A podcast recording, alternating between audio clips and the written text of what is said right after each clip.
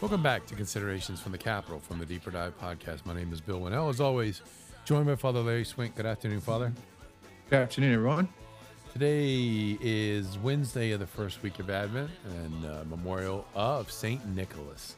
Father, reflect on today's gospel um, from Saint Matthew.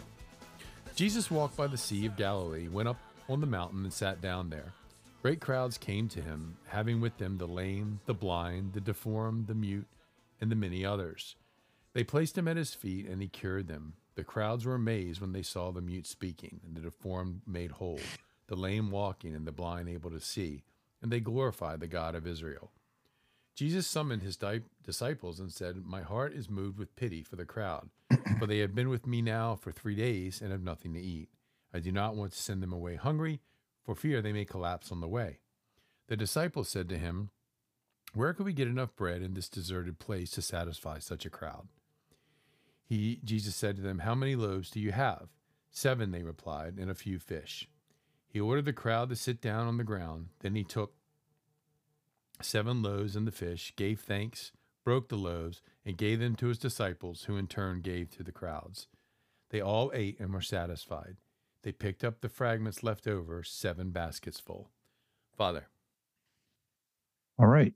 So, a beautiful aspect of our Lord, which we, you know, during this time of Advent, we should be meditating on the person of Jesus Christ, is that um, he has pity on on those that are suffering. We see in the beginning of this particular gospel that he works uh, beautiful miracles of healing to people that are in uh, sort of chronic uh, situations of disability or um, not able to work uh, because of the conditions they have. And our Lord puts them back in, into business, so to speak, uh, by his miracles.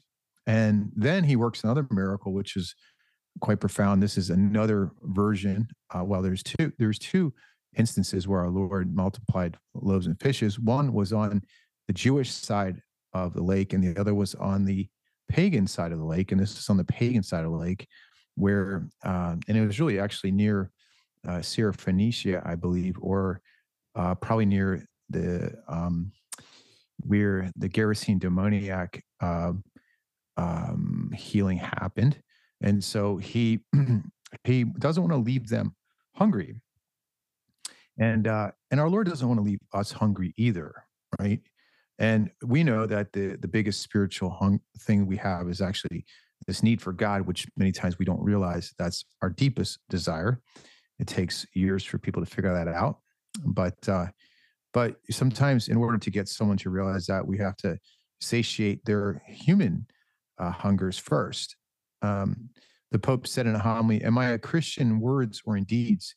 Do I build my like life on the rock of God or on sand of the world of vanity? Am I humble?